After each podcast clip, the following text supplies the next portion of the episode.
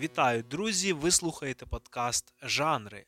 Тут ми говоримо про культурні явища, що змінюють світ, а отже, і нас з вами. Земля один з найцінніших ресурсів людства. Вона здавна годує і визначає статус свого власника.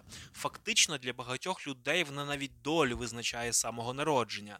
І звісно ж, що тісніше людина взаємодіє з цим ресурсом, то сакральнішим є для неї цей зв'язок.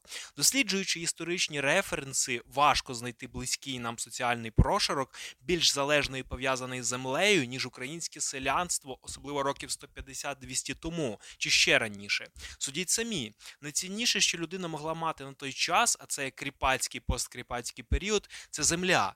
Наявність чи відсутність земельної ділянки визначала платоспроможність і соціальний статус людини. Одним з основних і до того ж небагатьох способів жити у достатку це було саме землеробство. Тобто все крутилося навколо обробки землі, роботи в полі, можливості сіяти та збирати врожай. І, власне, сьогодні ми з вами поговоримо про твір, соціально-психологічну повість, що чудово зафіксував цей вайб та, на мою думку, прекрасно передав проблеми людей, котрим довелося сповна зіткнутися з усіма викликами, що міг запропонувати цей період. Звісно ж, мова йде про книгу Ольги Юліанівни Кобилянської Земля. Нам з вами належить розібрати сюжет, характери головних героїв і, звичайно ж, розібратися в основних думках, які хотіла донести до нас авторка. Отож, приготуйтесь до занурення в світ української класики, бо ми починаємо. Певна річ, почнемо ми з біографічного нарису про авторку. Одразу хочу сказати, що на свій сором, тільки беручись за дослідження життя Кобилянської, я не очікував чогось особливого. Відверто кажучи, ще у школі, наскільки я можу пригадати, Кобилянська подавалася нам як щось на зразок пам'ятника. Тобто був перелік тригерних, давно усталених тезисів, від яких ніколи не відходили, які завжди артикулювалися і трактувалися досить таки двовимірно. Це і про зображення життя нещасного селянства мистецтва, і про фемінізм, і про дружбу з Лесою Українкою, і все в тому дусі. Зараз, трошки купнувши, я розумію, що все це було просто жахливо поверхнево. Насправді, Кобилянська чи не єдиний з останніх розвіданих мною письменників після Ернста Юнгера, який дійсно мене зацікавив не тільки своїми творами, а й власне своєю яскравою особистістю. Власне, про Юнгера читати не менш цікаво, ніж книги. Кобилянська особисто на мене справила подібне враження. На свій час, як виявилося, вона була надзвичайно зухвалою та хуліганистою жіночкою. Жила, як вважала за потрібне, була знайома чи не з усією тогочасною українською літературною елітою. Далі ми розглянемо основні та найцікавіші, на мою думку, її біографічні дані. Це дасть можливість нам краще зрозуміти цю авторку. Чому це взагалі важливо? Насправді, коли ти починаєш розуміти контекст, коли розумієш, чим жив і як міркував автор, дуже часто, навіть сто разів перечитаний текст може заграти для тебе новими барвами, або ти нарешті починаєш усвідомлювати його справжнє значення. Власне, саме для цього я підібрав перелік найпотрібніших, на мою думку, фактів про Кобилянську. і і ними я збираюся з вами зараз поділитися. Отож, Ольга Юліанівна Кобилянська народилася 27 листопада 1863 року на Буковині. Це тогочасна Австро-Угорщина. Мама у неї була зі спольщених німців, а тато походив зі шляхетного галицького роду. Тобто це була досить таки інтелігентна, навіть аристократична родина. Власне кажучи, місце, де жила родина Кобилянських, було тоді німецькомовним. Відповідно, Ольга Юліанівна з дитинства вчилася і розмовляла також німецькою.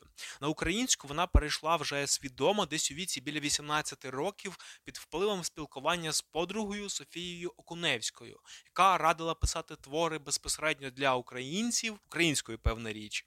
До речі, окрім німецької та української, Кобилянська знала також польську і щонайменше данську мови, оскільки одним з її улюблених, як вона сама зазначала у своїх щоденниках, був данський письменник Єнс Петер Якобсен, твори якого вона навіть бралася перекладати. І це при тому, що офіційно Ольга Кобилянська Кобилянська мала за плечима всього чотири класи гімназії. Власне кажучи, це найкраще, на що могла розраховувати тоді тогочасна молода жінка.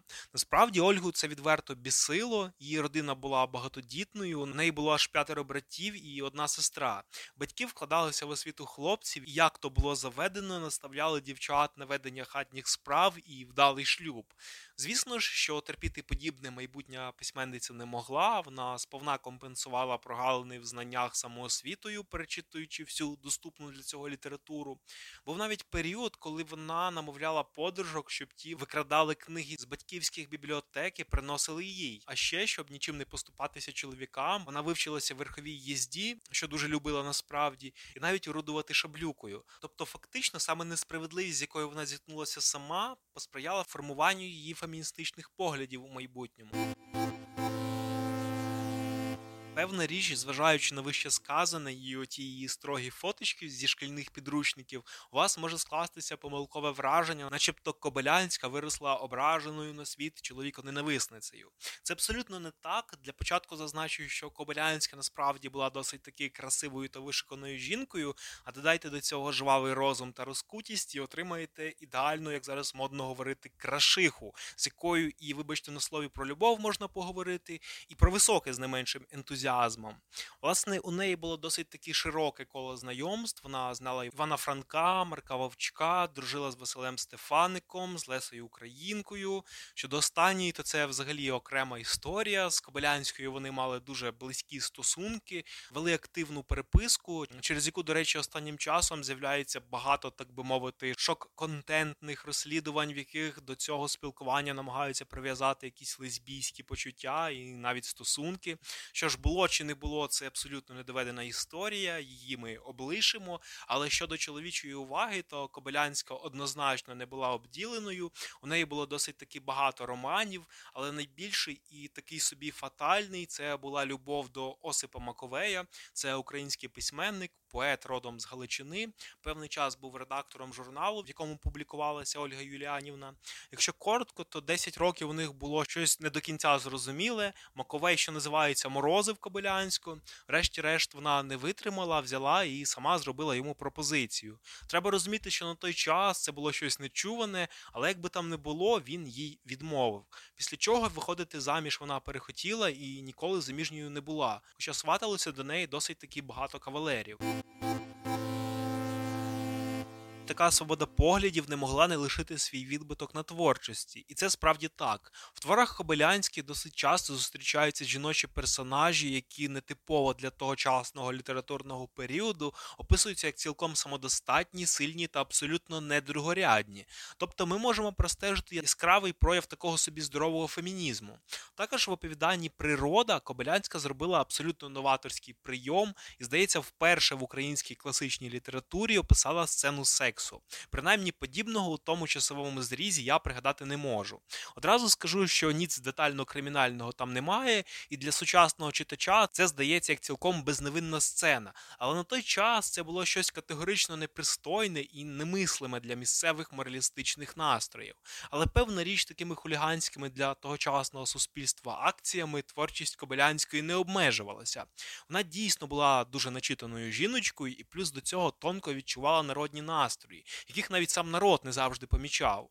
Саме тому, на мою думку, земля, соціально-психологічна повість, вийшла такою глибокою і навіть геніальною. По суті, це її магнум опус, головний твір.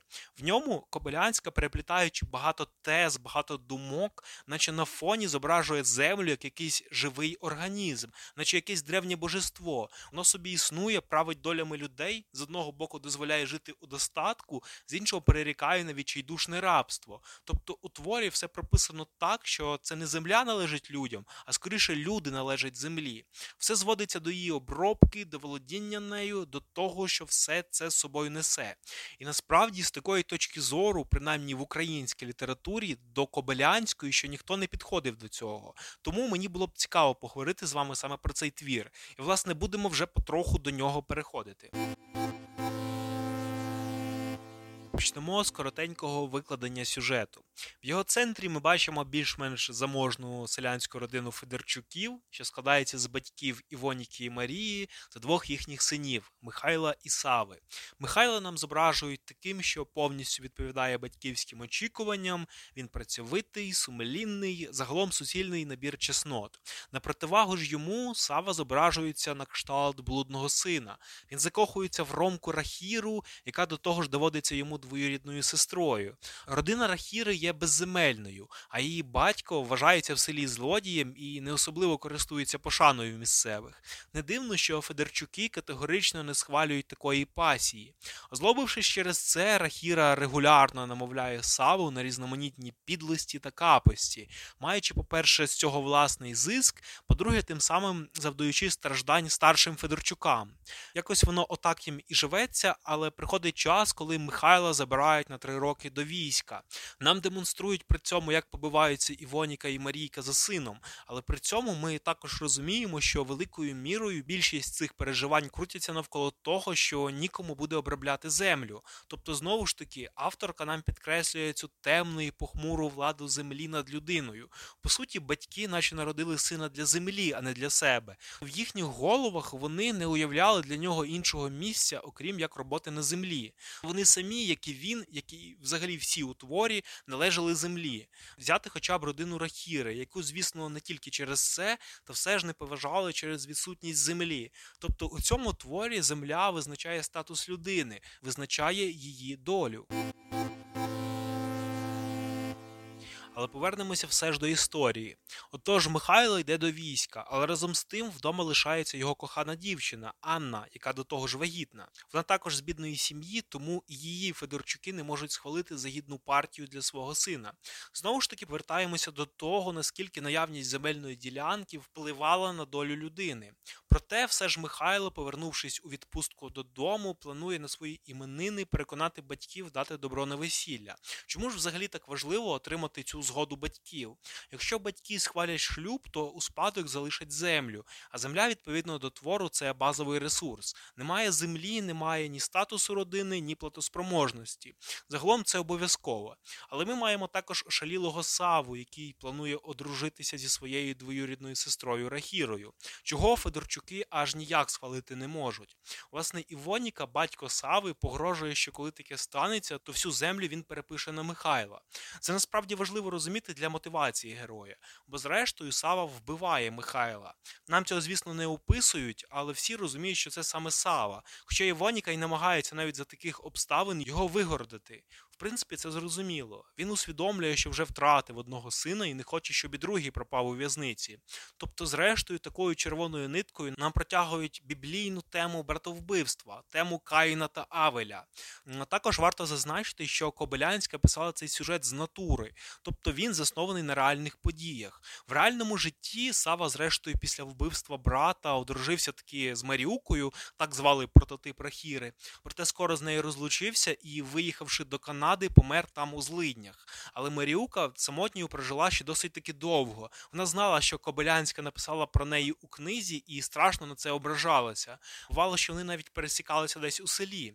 Тоді, як описує в своїх щоденниках Кобилянська, Маріука відвертала голову і вдавала, що її не помічає. Це, до речі, певною мірою іронічно, бо саме так реагувала на матір Сави Рахіра у книзі. Про що ж загалом ця книга? Звісно ж, тут ми знову ж таки повертаємось до теми братовбивства. Також ми бачимо, як українців змушували служити в іноземних арміях, що теж зруйнувало не одну долю насправді. Але над усім цим все одно висить тема влади землі над людиною. По суті, Кобилянська підштовхує нас до думки, що людина має розкріпачуватися, тобто не вона має призначатися землі, а земля їй. Все це дійсно слугує, наче відбитком психологічного стану тогочасного українського селянства. Ця книга є реліктом, в якому зібрано багато тез, що необхідні для розуміння історії нашого народу. Що ж, у мене все. Свої лайки та підписки лишайте на наших каналах в YouTube, SoundCloud, Apple Podcast, Telegram та не забувайте про Facebook. Також підтримуйте нашу армію і одне одного. Ну, як завжди, до зустрічі у наступному випуску.